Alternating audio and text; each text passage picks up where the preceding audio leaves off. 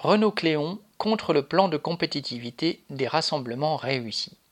À l'usine Renault de Cléon, lundi 4 octobre, à l'appel de la CGT et de la CFDT, 210 travailleurs ont débrayé le matin, 220 l'après-midi et plus de 70 dans l'équipe de nuit.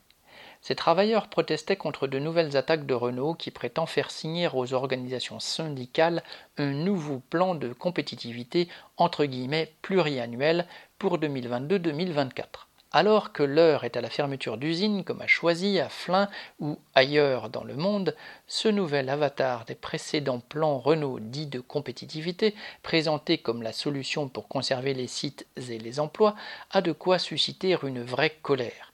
Il y a quelques mois, la direction de Renault avait déjà annoncé un important plan d'économie avec la suppression de 15 000 postes dans le groupe, dont 4 600 en France.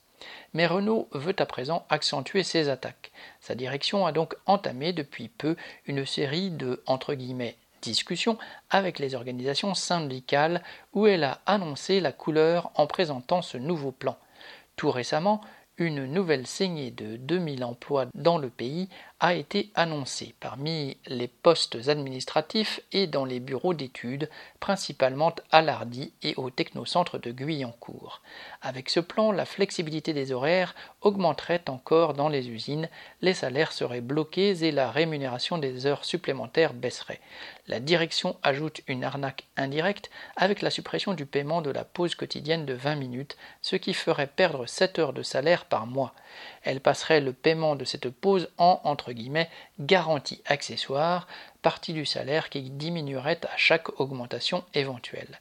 Cela revient à bloquer toute augmentation pour les embauchés. Quant aux intérimaires et aux futurs embauchés, ils verraient, eux, leur salaire diminuer de 4,5%.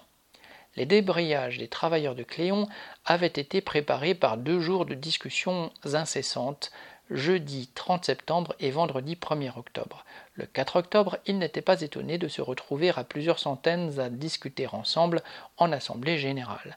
Tous étaient contents d'avoir manifesté car ils n'avaient pas vécu de tels rassemblements depuis longtemps. Ils se sont ensuite retrouvés devant le bâtiment de la direction, devenu évidemment invisible. À l'unanimité, tous ont voté de se retrouver de nouveau en assemblée la semaine suivante avec l'objectif d'être encore plus nombreux.